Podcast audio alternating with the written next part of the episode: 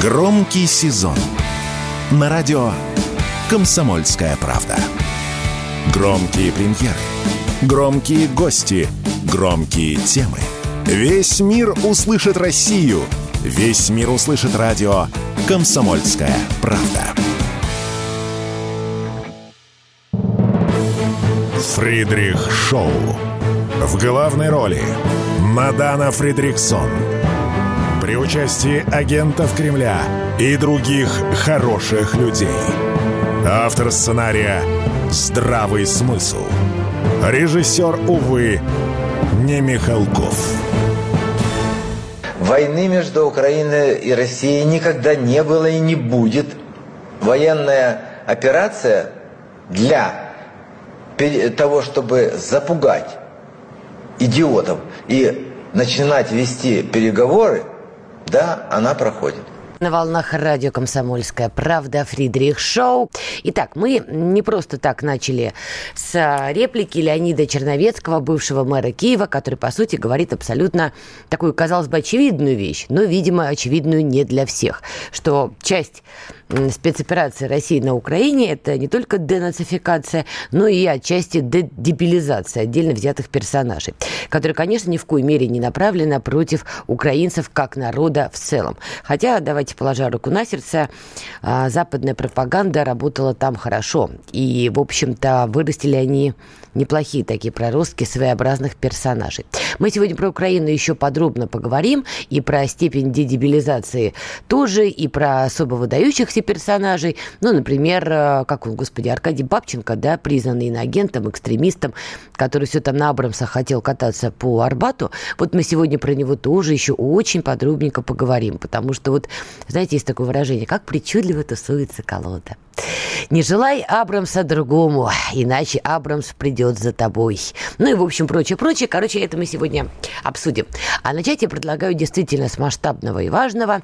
Это большое событие, которое проходит сегодня в России и которое привлекает внимание, в общем-то, э, многие страны во всем мире. Это восьмой Восточный экономический форум во Владивостоке, где уже было сделано очень много интересных э, заявлений, в том числе эти заявления делал президент России Владимир Путин. Ну и, в принципе, форум, который там проходит каждый год, я на одном, кстати говоря, была, это неимоверное, конечно, впечатление, ощущение от самого мероприятия и от города. Потому что, конечно, Владивосток – это город сильных, суровых, но при этом очень веселых людей. По крайней мере, я запомнила его именно так. И прогулка вечером там по улицам чем-то напомнила мне прогулки по Беруту. Но это ладно, это отдельный разговор. Это мои уже какие-то томные переживания. Тем не менее, форум действительно масштабный, и тем более, что центр тяжести, как мы все знаем, переносится с запада в Азиатско-Тихоокеанский регион. Он переносится не только стараниями политиков, не только людьми, кто зачем-то обидел, обидел Киссинджера. Вот он до сих пор сидит и обижается, потому что всю его концепцию, концепцию развалили. Ну и Всемирный банк развития уже не раз писал и отмечал, что центр экономической тяжести тоже переносится в этот самый регион. Ну и, в общем, локомотивом, понятно, будет Китай, ну и ряд других стран, которые действительно развиваются сегодня стахановскими темпами. Поэтому, так или иначе, этот форум для нас, э, для России, которая расположена и в Европе, и на Востоке, где нас только нету. Конечно, для нас это очень э, знаковое мероприятие. Я даже сильно допускаю, что оно становится более знаковым, чем Питерский международный экономический форум. При всем моем уважении к этой прекрасной площадке, особенно отдельно взятым вечеринкам. Но, тем не менее, идеологически, экономически, ну и как-то позиционно, по-моему, форум во Владивостоке становится более статусным. Но, опять же, мое частное оценочное суждение. И вот, а, на этом самом форуме, на полях форума, Владимир Путин сделал несколько очень таких ярких заявлений. Мы долго думали, что отобрать, ну и решили, коль уж мы начали с того, что часть спецоперации России на Украине – дедебилизация, давайте послушаем, что сказал президент России про мобилизацию. Послушайте, на Украине происходит насильственная мобилизация, там одна волна за другой. Я уже не знаю, кого они сейчас будут мобилиз... мобилизовывать. Мы провели частичную мобилизацию, как известно. 300 тысяч человек мы призвали.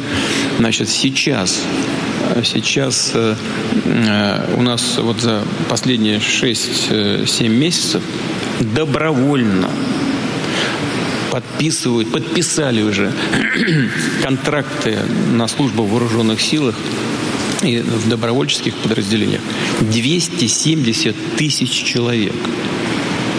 Это дополнительно к мобилизации, это частично. Ну, конечно, ага. это вот за последние 6-7 месяцев. Люди приходят в военкоматы и подписывают контракты. 270 тысяч человек. Э, и больше того, больше того, у нас этот процесс продолжается. Ежедневно тысяча, тысяча пятьсот. О чем я, почему я это говорю? Потому что наши солдаты, ребята наши, герои, которые там воюют на передке, они знают, что им есть кого защищать. И это ключевой момент.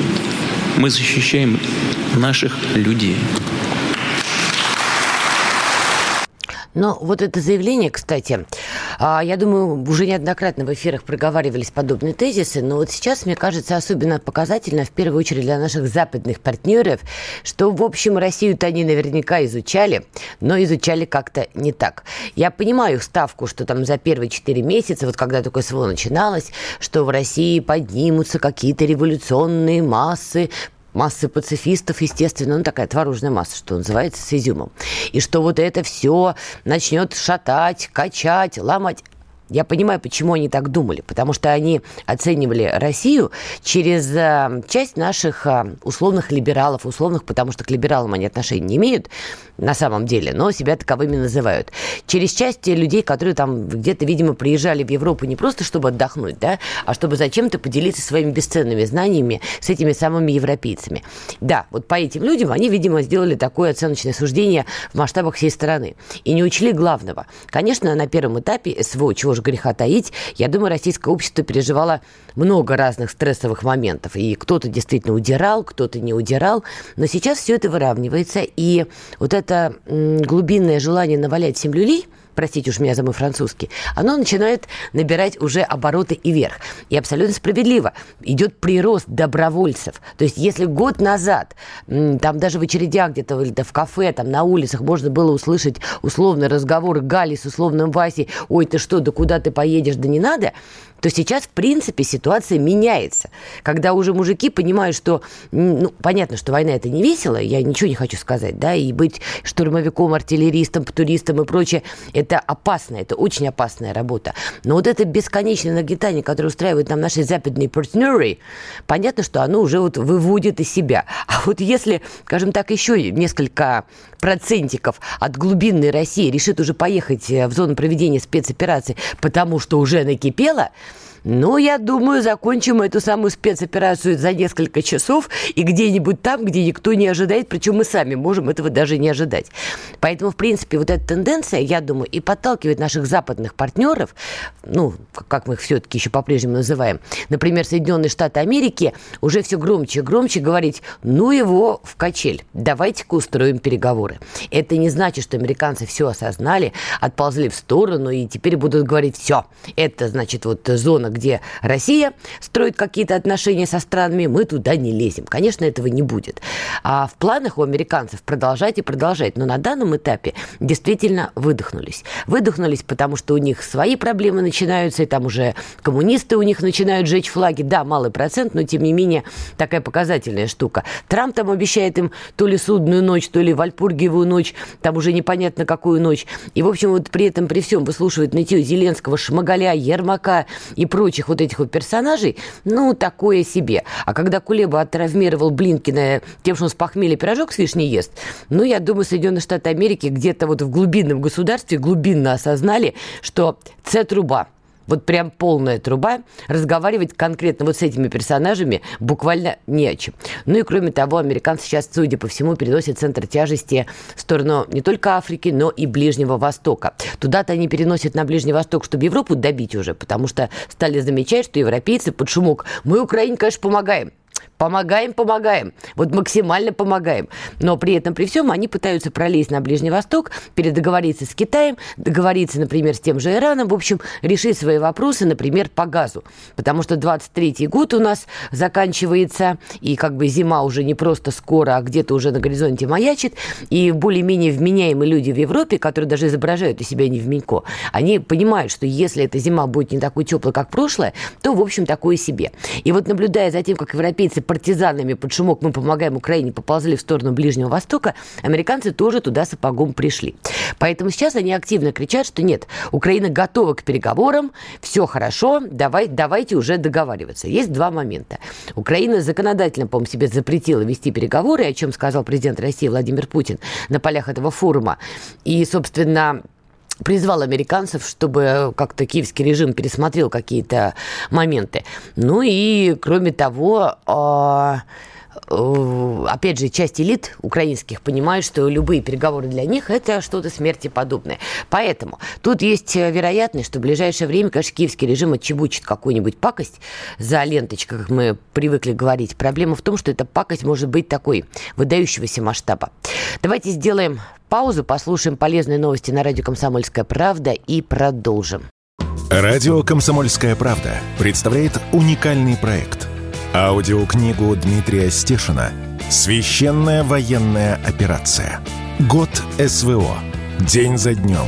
Плечом к плечу с героическими бойцами и простыми людьми – Вместе с Дмитрием Стешиным слушатели пройдут через будни Донецка, штурм Мариуполя, радость побед и горечь неудач. Это искренняя проза без прикрас. Слушайте с понедельника по четверг в 9 часов вечера по московскому времени на радио «Комсомольская правда». Фридрих Шоу. В главной роли Мадана Фридриксон – при участии агентов Кремля и других хороших людей. Автор сценария «Здравый смысл». Режиссер, увы, не Михалков. Но мы не теряем надежды его подтянуть к нашему проекту «Фридрих Шоу». Итак, мы продолжаем, и к нам подключается Василий Колташов, экономист, директор Института нового общества, автор телеграм-канала «Политэкономия Колташов». Василий, приветствую. Здравствуйте, Надана. И сразу с полпинка. Телеграм-канал надо назвать как-то попроще, потому что, ну, как-то это все очень похоже на монографию. Можем, кстати, проверить, я права. Мало кто подпишется, никто не записал. Потому что политэкономика Алташов, ну, при, конечно, прикольно, но сложно, мне так кажется. Это запрещенное слово. Какое? Колташов? Современной науки. Политэкономия. Колташов еще нет пока. Ну, такими темпами. Вместо этого экономика используется. А, понятно. Это разные вещи. Экономика – это домашнее хозяйство, переводится с греческого. Ну, началось. Экономика. Да, ну вот, это чтобы вы понимали. Сейчас Политическая мы... экономика – это государственная экономика. Сейчас мы вспомним еще и Ангелу Меркель с ее это кухня, что там, дети, вот это киндер китчен, ну и прочее, прочее.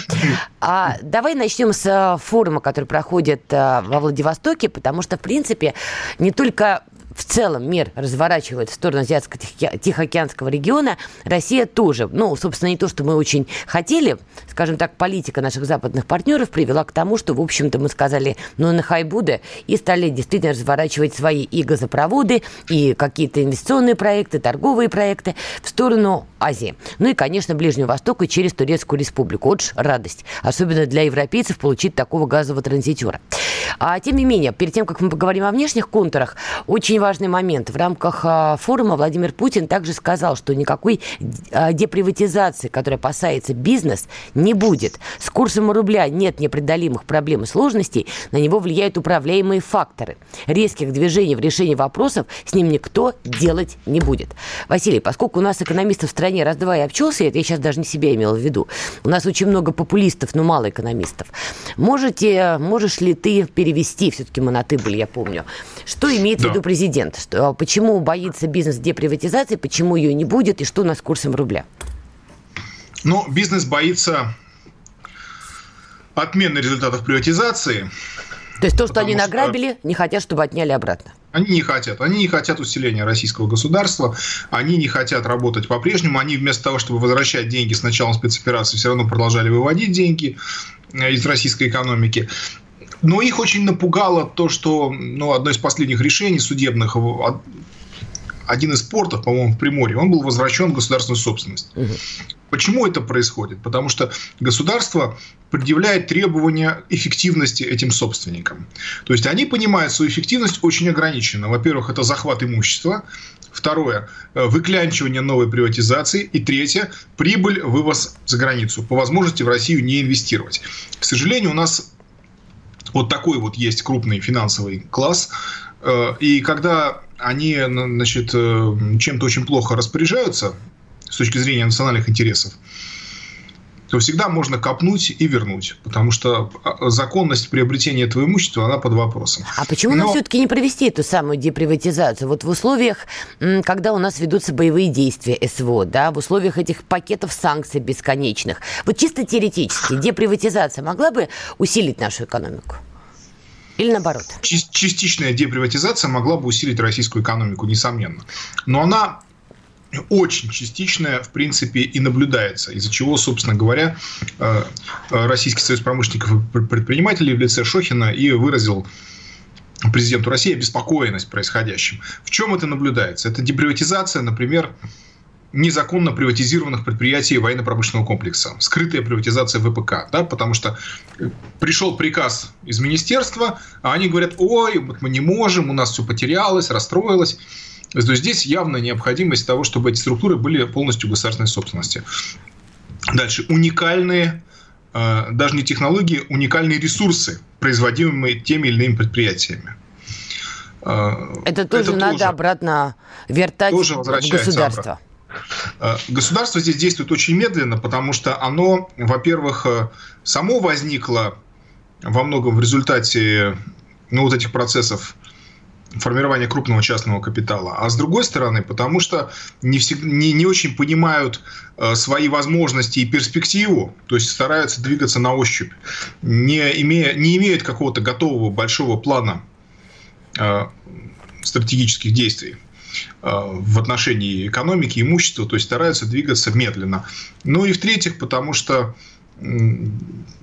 считают, что в общем, можно заставить эти частные предприятия работать э, более качественно и побудить их э, к капиталовложением в российской экономике. Ну, то есть, получается, мы, с одной стороны, не хотим кошмарить бизнес, потому что понимаем, что будет очередной отток, очередные вылеты частных самолетов из Москвы куда-то в неизвестном направлении. Это потери рабочих мест для людей, которые работали в той или иной структуре. Ну и, в общем, экономические проблемы. А с другой стороны, мы все-таки даем понять бизнесу, что, ребят, хватит заниматься глупостями, пора быть более государственно ответственными и социально ответственными. Я правильно понимаю? Государство является рулевым в экономике рынке. Вот что оно сообщает частному крупному капиталу.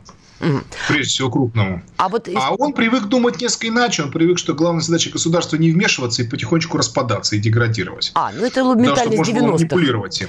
Да, вот То и... есть здесь э, противоречия присутствуют. Мы не будем об этом забывать. Но эти противоречия прямо сейчас вот окончательно не разрешаются. Они э, пребывают в неком изменении и государство усиливается, определенно усиливается. Я думаю, что это будет происходить еще продолжительное время. А, в конечном итоге наша экономика сильно изменится. Но это произойдет постепенно, не в виде какой-то разовой декретом, декретообразной деприватизации. Вот президент сказал, что как раз такого не будет. То есть это постепенный процесс. К 2024 году успеем рубль стабилизировать, потому что сейчас, конечно, многие были в ауте, и ваш покорный слуга, наблюдая вот за этим 97, 100 и прочее, прочее. Сейчас пошло снижение, но снижение тоже в диапазоне 90. Но, слушайте, рубль стабилизирован. Ну как, Падать на отметке 90 с, с гаком? 97, да. 97. На отметке 97 за доллар, да. На этом верно. мы стабилизировались, друзья. Так. Но я бы не сказал, что сильно, сильно большая радость, что он стабилизирован на таком уровне. Однако нефть нестабильна, она дорожает. И 91 доллар за баррель нефти марки Brent сообщает нам о том, что если так пойдет дальше, то 100 долларов за баррель не за горами. А это хорошо. А там и дальше. А это хорошо. И это хорошо для рубля в следующем году, в 2024 году. Потому что, судя по всему, судя по поведению Минфина и Банка России, их, их высшего руководства, ну, прямо скажем, не безупречного поведения, э, укрепление рубля будет, ну, оно возможно и будет происходить, на мой взгляд, но оно будет происходить с сильным запаздыванием от изменения мировых товарных цен, от повышения цен на нефть. То есть у нас сейчас, если мы посмотрим на те цены на нефть, которые были раньше, в прежние годы, ну, представьте себе, цена 91 доллар за баррель. Угу. Какой был курс? Ну, такого курса не было под, под 100, да? Курс был, ну, 7, под 70 где-то таким, может быть, за 70. Хорошо, ждем Но тогда... Он не был настолько плохим. И вот это улучшение курса, оно будет происходить постепенно. Ждем нефти рублей, даже уже не нефти долларов, а нефти рублей. Но что хорошо... Здесь надо учитывать, что газовые поставки в Европейский Союз у нас в значительной мере а, разрушены. Газопроводы-то американцы взорвали, забывать не будем. Если верить изображению Шольца, он лично одним глазом вскрывал один из газопроводов и получил, видимо, пробкой в глаз. Гайкой. Гайкой, да, гайкой в глаз. А что хорошо для рубля, то плохо для Чубайса. А мы помним классику «Чубайс ни в чем он не виноват. Извините, известные события подталкивали известные проекты из 90-х такое говорить. Путин. Побег Чубайса может быть связан с финансовой дырой в Роснано. Ну, из того, что я успела почитать по телеграм-каналам, да и первые мысли, которые были у меня в этот момент, я думаю, Чубайс где-то в этот момент подавился глотком воды, просто поперхнулся. Вот э, как ты оцениваешь это заявление президента России? Он четко называет фамилию, четко называет виновника и в чем он виноват. Ну, Чубайсу не рекомендовано возвращаться э, в Россию. Коротко. Я вспоминаю историю эпохи Николая Первого, когда один из э, ну, критиков э, Николая Первого, русских свободомыслящих людей, находился за границей, и от него потребовали официально от императора вернуться. И он через воспитательного наследника Жуковского, другой наш выдающийся писатель, попросил узнать у императора, так э, он им что, что сам про этого поводу думает, да? На что Николай Первый сказал, что я как император, конечно, требую, но как человек очень не советую возвращаться в Россию. И вот ну, мы наблюдаем ту, ту же самую историю с Чубайсом. Но только Чубайс, конечно, не деятель свободомыслия там, русского либерализма 19 века.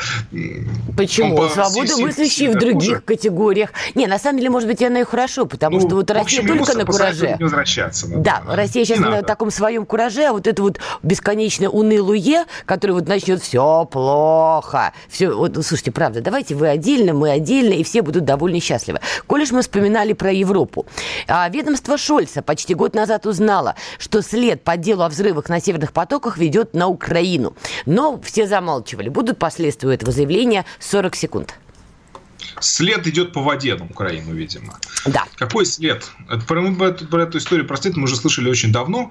Никуда он не ведет, ни на какую Украину, он ведет Соединенные Штаты. Шольц э, не тянет на вождя немецкой социал-демократии никак потому что даже те, версии, которые он выдвигает по газопроводам, они ну неубедительны. Ну так. Он себе. должен сказать правду. А, Но так... он, он переживает за второй глаз, я думаю. А хорошо, а зиму-то он переживет, Шольц? Да, европейская промышленность э, погибает, Германия лидер по разрушению собственной промышленности, поэтому если зима не будет очень холодной, то на отопление жилья им хватит. Если что, они убавят обороты в индустрии, объявят это. Поняла. Василий Колташов России. был с нами на связи. Давайте сделаем паузу, послушаем новости и будем продолжать. Если экономика, то на радио «Комсомольская правда». И, конечно, с Никитой Кричевским. Когда вам говорят о том, что смерть рубля не за горами, он вот-вот вот гыкнется там до отметки 150-200 рублей за доллар, далее везде, вы конечно, слушайте и аплодируйте, но воспринимайте это так, что делить надо на 16, ну, как минимум, а то и на 32,64.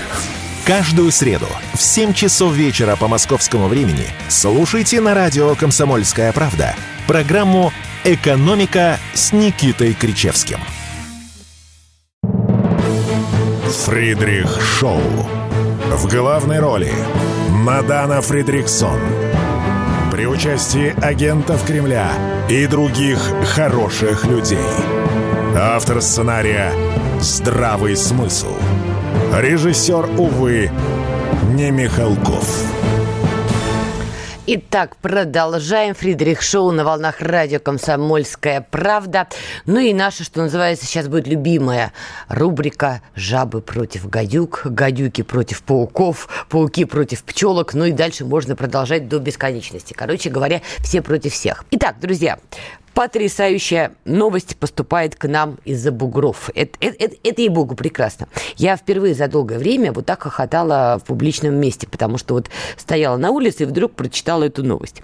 Значит, Аркадий Бабченко, признанный экстремистом, иноагентом и прочее, прочее, значит, э, на Аркадия Бабченко СБУ завела уголовное дело. И вот тут меня уже как-то это вот прекрасное. Значит, Бабченко разыскивают по уголовному делу. Значит, СБУ по признанию самого Бабченко обвиняет его в воровстве на сборах для украинской армии и мошенничестве, друзья.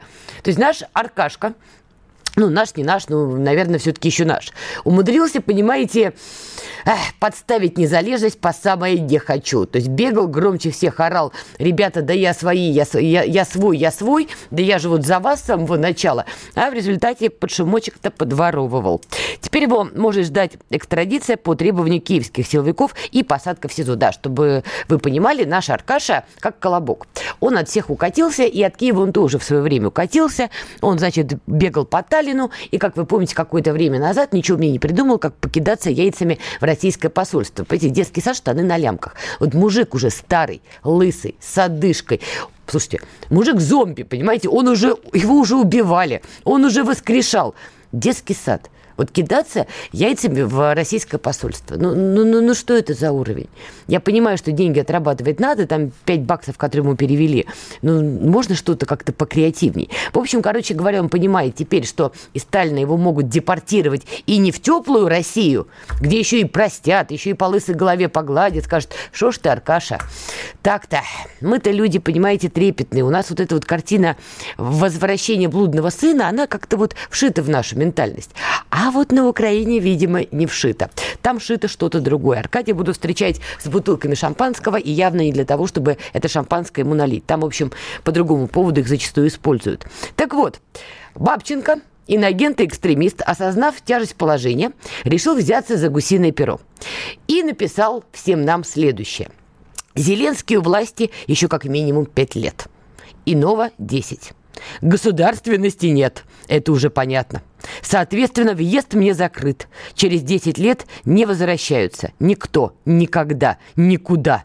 Проект Украины в отношении меня закрыт. Зарыл его не я. Слушайте, это, это прекрасно. Во-первых, то, что на Украине нет государственности, собственно, все вменяемые люди сначала думали, потом говорили, потом все громче, громче кричали. Ну, вот э, с того самого Майдана. И вот эти самые аркаши сначала визжали, кричали, что нет, Майдан – это счастье, это свобода. Потом они фантазировали странной, странные истории про какие-то Абрамсы. В результате получили то, что получили. Да что вы! На Украине нет государственности. Тю! То есть для этого Аркадию Бабченко надо было грабануть вооруженные силы Украины. А я, кстати, склонна думать, что СБУшники тут не врут. Они, конечно, ребята так себе, но в отношении Аркаши, думается мне, СБУшники в кои-то веке правы. То есть под шумок, значит, за Майдан, за свободу, за незалежность. Бабченко их обворовал, свалил в Таллин, покидался яйцами. Ну, это, это прекрасно. А теперь, значит, это вот письмо Онегина Татьяне. Государственности там нет. Да что ты. Не, Аркадий, ты приезжай, приезжай обратно, приезжай в Россию, ты видишь, мы как бы открыты, приезжай. Мы поговорим, все тебе расскажем, все тебе объясним. И, глядишь, будет тебе счастье, Аркаш. Будешь э, ловить Абрамсы ладошками, только уже по другую сторону баррикад. Мы найдем тебе чем заняться, поверь. История тебя и Абрамсов, она как бы великая. Но вообще эта история отчасти грустная, но очень-очень показательная. Вот есть такое выражение, да, что революция жрет своих сыновей. Вот то, что произошло на Украине, перед тем, как сожрать тех, кто все это делает, сначала неистово насилуют. Собственно, это мы примерно и наблюдаем. Лиха беда начала на подходе Зеленский, потому что если все-таки его усадят за стол переговоров, а его, судя по всему, пытаются усаживать, и уже разные карикатуры по этому поводу появляются, то все это будет происходить, друзья, после Генассамблеи а, ООН в Нью-Йорке. Значит, Байден на ней собирается выступать 19 сентября. Это вот я календарь переверну. Давайте так. Предлагаю всем нам пованговать, о чем там пойдет речь. Мне кажется совершенно очевидно, что Байден возьмет, ну как Байден возьмет, Байдену дадут старые вот эти вот листовочки-суфлеры, он начнет рассказывать про некую агрессию со стороны России, а главным образом переживать, что действительно мир разворачивается в сторону Азиатско-Тихоокеанского региона. Потому что для американской экономики это все не очень хорошо, это все максимально печально. Поэтому примерно о чем будет говорить Байден, мы понимаем. Туда же нам намылился Зеленский. Я так поняла по контексту, который происходит, похоже, это его такой ключевой тур, и, скорее всего, Блинкин отчасти говорил с ним и об этом, что, дружище, давай-ка ты вот на Генассамблее, конечно, выступи, давай сделаем все красиво, мы же тебя на баннеры, прости господи, натягивали, натягивали, натягивали, натягивали. Слезать с этого самого места надо тоже аккуратно и красиво. Зеленский тоже качнет какую-нибудь неистовую тираду на предмет этого вот «Арамадяне». Но только вот обращаясь уже почему-то к он, и на этом как бы троеточие, потому что уже Гуте, а, отставить не Гутерриш, зам Гутерриша, а, под шумок этого эпохального мероприятия стал заявлять, что, оказывается, применение кассетных боеприпасов неприемлемо. И буквально стал требовать, чтобы вот это все безобразие прекратили. Вот читаешь, и просто вот это вот, что ж за мимими-то такое у нас происходит? Аркаша Бабченко осознал, что на Украине государственности нет. Как только вот эта вот незалежность его так сказать, вежливо обняла. Гут, э, зам Гутерриша вдруг, вдруг обратил внимание, что кассетные боеприпасы – это ж плохо. Да что вы! А то, что этими самыми кассетными боеприпасами украинская сторона плюется в ту же горловку, бог знает сколько лет, это как-то вот зам Гутерриша что-то не заметил. Я понимаю их логику. Они не настолько глупые люди, чтобы не понимать. Все их вопли, призывы – всем по такому боку, по такому буйку, за который даже Аркаша Бабченко не заплывет. Они это заявляют по двум причинам. Либо не хотят уж совсем мрачно выглядеть, потому что благородные доны со всего мира будут стекаться на поля Генассамблеи ООН, и как-то не камильфо, чтобы в авангарде были страны, которые плюются кассетными боеприпасами. Но одна плюется, а Зеленского в авангард все равно поставит, а вторая поставляет США, который у нас, в принципе, главный такой кулуарный игрок а, на полях ООН, Генассамблеи ООН. Понятно, что не камильфо, некрасиво. С одной стороны, может быть, заявление было для этого, а с другой, вполне возможно, возможно, что это заявление было вполне себе согласовано с какими-нибудь американскими чиновниками, как первый пролог к тому, что Зеленский тебе звезды на погоны практически. Только не на погоны и не звезды. Тебе хана, дружок. Потому что вот ты выступишь на Генассамблее, еще раз продаешь хрипотцой в микрофоны по бумажкам, и отчапаешь проводить выборы. А вот как они для тебя пройдут, месье Зеленский, ты узнаешь очень и очень скоро. Потому что вот этот жаба-гадюшник, который начинается с уровня Аркашки, он, естественно, поднимается, поднимается, поднимается. Другое дело, другое дело, что американцы, видимо, все-таки будут прекрасно развивать свой новый проект. И, повторюсь, это ни для кого не новость, от Украины они не отцепятся. Но, честно говоря, честно, размышляя вот за всем этим безобразием, вот по мне уж пусть они уж ставят, коль уж они лезут в эту историю, ну, кого-нибудь типа Залужного. Потому что, ну, слушайте, мужик с советским образованием, враг безусловный, абсолютно безусловный враг. Тут никто ничего не предполагает. От того, что Залужный, например, пересядет в президентское кресло, мир, дружба, жвачка не наступит. Но человек с советским образованием, человек полевой, человек, которому не чужды хоть какие-то представления и понятия, хоть какие-то, писанные и не писанные. Мне кажется, что сначала он, конечно, всех да обворовывает. Это, видимо, какая-то стандартная история Укра... Э, на Украине, когда приходишь во власть. Ну, а потом будет как-то более линейно, что называется. У меня есть такое ощущение. Но, но могу, конечно, ошибаться. А, так, тут э, пишут комментарии во ВКонтакте по поводу Чубайса, но мы уже с этой темы ушли. Давайте подождем, потому что, в принципе, то, что его поминают вдруг, и поминает не кто-нибудь, а первое лицо, давайте подождем. Чует мой серденько, новости у нас все-таки еще будут. А, так, а мы не лезем. Ваши комментарии еще почитала сейчас на Рутюбе. А, вот, Надана в боевом раскрасе супер, а вот без можно и не узнать. Ну, во-первых, может быть, я и не Надана, я, может быть, что-нибудь другое. А во-вторых, да, сегодня без боевого раскраса, потому что, друзья, всю ночь, кстати, монтировала репортаж, посмотрите его, он в телеграм-канале Фридрих выложен. Касается он как раз-таки Армении. И вот э, как раз на тему Армении сегодня тоже президент России делал заявление, сказал, что у России никаких проблем с Арменией нет, и вряд ли в отношениях Армении и США случится какой-то разворот. Да, но, тем не менее, события на земле, внутри самой Армении, не только Ереван, но и шире, как бы говорят о том, что Пашинян вполне возможно какой-нибудь кульбит еще и откинет. Может быть, как раз накануне Генассамблеи или сразу после. Но это мы с вами узнаем в публичном пространстве очень скоро. Пауза, и будем продолжать после нее. Все программы «Радио Комсомольская правда» вы можете найти на Яндекс Музыке. Ищите раздел вашей любимой передачи и подписывайтесь, чтобы не пропустить новый выпуск. Радио КП на Яндекс Музыке. Это удобно, просто и всегда интересно. Фридрих Шоу. В главной роли Мадана Фридрихсон. При участии агентов Кремля и других хороших людей. Автор сценария «Здравый смысл». Режиссер, увы, не Михалков. Итак, мы продолжаем. И вот в завершении идеи про жаба-гадюшник Украина сама идет на дно со скоростью муму, так и с собой тащит пассажиров. Комитет Палаты э, представителей США запускает расследование в рамках процедуры импичмента в отношении Байдена, сообщил спикер Кевин Маккарти. Маккарти фамилия-то какая, а? Для Америки, ух, особый знак. Он добавил, что расследование законодателей показало, Байден лгал американцам о том, что не знает о бизнесе членов своей семьи. Ну, там китайский след, понятно, и украинский. В общем, все пошли дружно на дно. Ну, ладно, пошли, идут. Present continuous. Опять же, вот помяните мое слово. После Генассамблеи очень многое станет ну, станет относительно понятно. По крайней мере, понятнее, чем сейчас. Читаю, друзья, читаю ваши комментарии. Очень рада, что вы их пишете. Смотрите нас, слушаете нас и размышляете вместе с нами. Пишет нам гуманист – я вообще предлагаю после этого ввести премию «Гуманист э, дня». Значит, сегодня точно премия отчаливает, значит, к Наталье. Она пишет.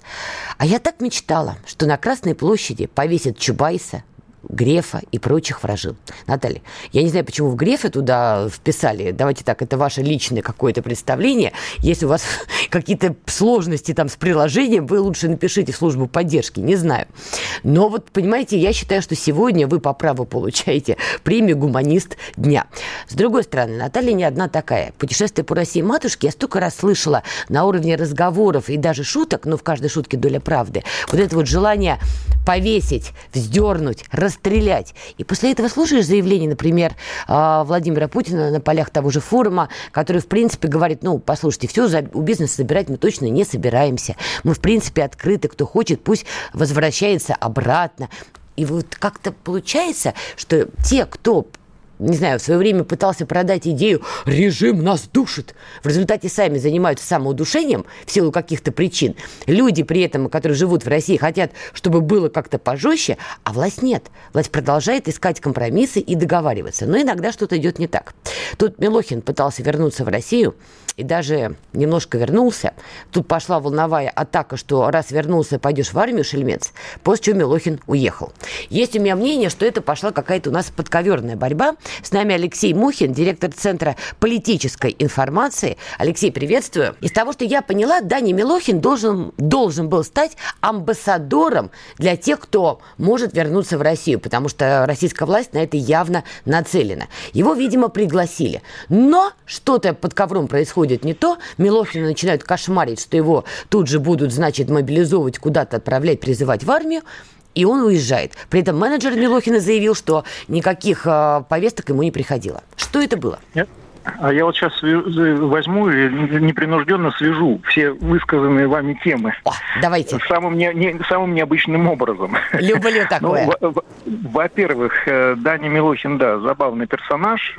И как э, я, как жертва э, подобного же рода угроз в свой адрес, типа, помните, политологов развесим на люстрах. А-а-а. В частности, одним из этих политологов был именно я. Вот, когда навальнисты пытались расправиться там с этими всеми делами. Экстремисты это, конечно, восприняли да. как, как шутку, да, но на самом деле там было немножко не до шуток, потому что эти ребята действительно экстремисты. Э, действительно нежелательная в России организация и, честно говоря, на мой взгляд, откровенные террористы, потому что призывали к терроризму, терроризму в отношении вполне себе официальных лиц и аффилированных с ними лиц. Так вот, э, связывая все это воедино, я вам скажу, что Герман Оскарович Греф, в принципе, э, он-то уже высказался в поддержку Дани Милохина, сказал, да. что я этого парня знаю, вот, что неплохой патриот, вот. Но, к сожалению, вот получилось так, как получилось. Дани Милохин убыл в неизвестном дубайском направлении. А зачем а, надо было тем... поднимать вот этот кипиш? Мы сейчас тебя будем призывать. Что, Минобороны делало это заявление? Нет. Ну, это, ну, это Мизулина. Ну, что вы хотите. Причем, а вот за... смотрите, а Мизулина не могла сама да, она... Почему? Мне кажется, Мизулину подтолкнули чутко, к этому. Она чутко реагирует на разные вот информационные поводы, замечены в этом. И действительно, ну, я напомню, что это дочка, это не мама. Да-да-да, мы говорим вот. про дочь. А, и она, да, и она достаточно активно в этом направлении формирует интернет-тренды.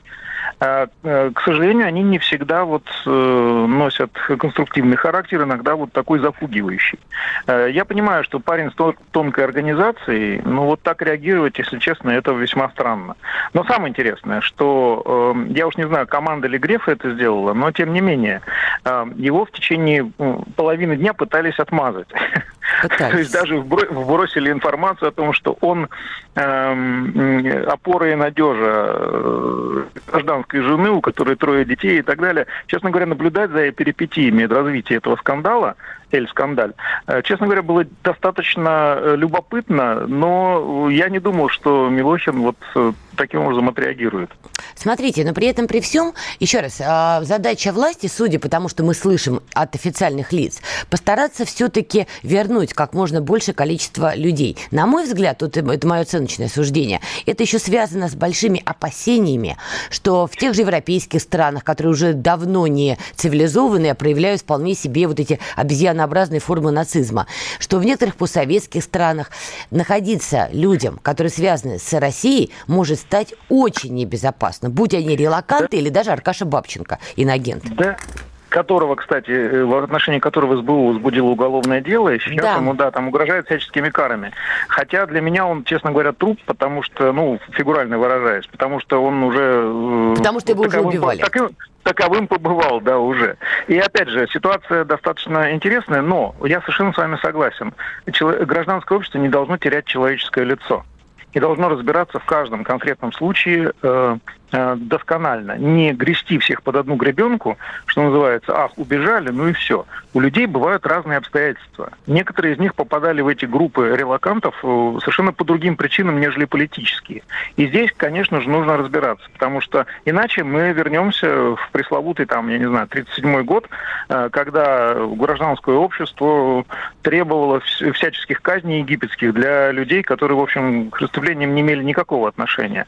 Давайте все-таки сохраним человеческое лицо. Очень хочется. А вы согласны с тем, что за пределами России россиянам, неважно в каком они статусе, релаканты, беженцы, туристы, пофигисты, что они реально могут стать объектом для провокаций, жертвой игры спецслужб? А, они обязательно станут если, потому что, вот, к сожалению, некоторые общества, в Грузии недавно зарезали парня за то, что он говорил по-русски, да. в Восточной Европе, в Западной Европе, в США, э, общество теряет человеческое лицо, становится звериным русофобия, к сожалению, застит глаза и мозг и приводит к преступлениям откровенным. Но при этом, конечно же, Россия как государство должна активно работать и защищать своих граждан, не оставляя ни один вот такой случай без ответа и надлежащих юридических последствий.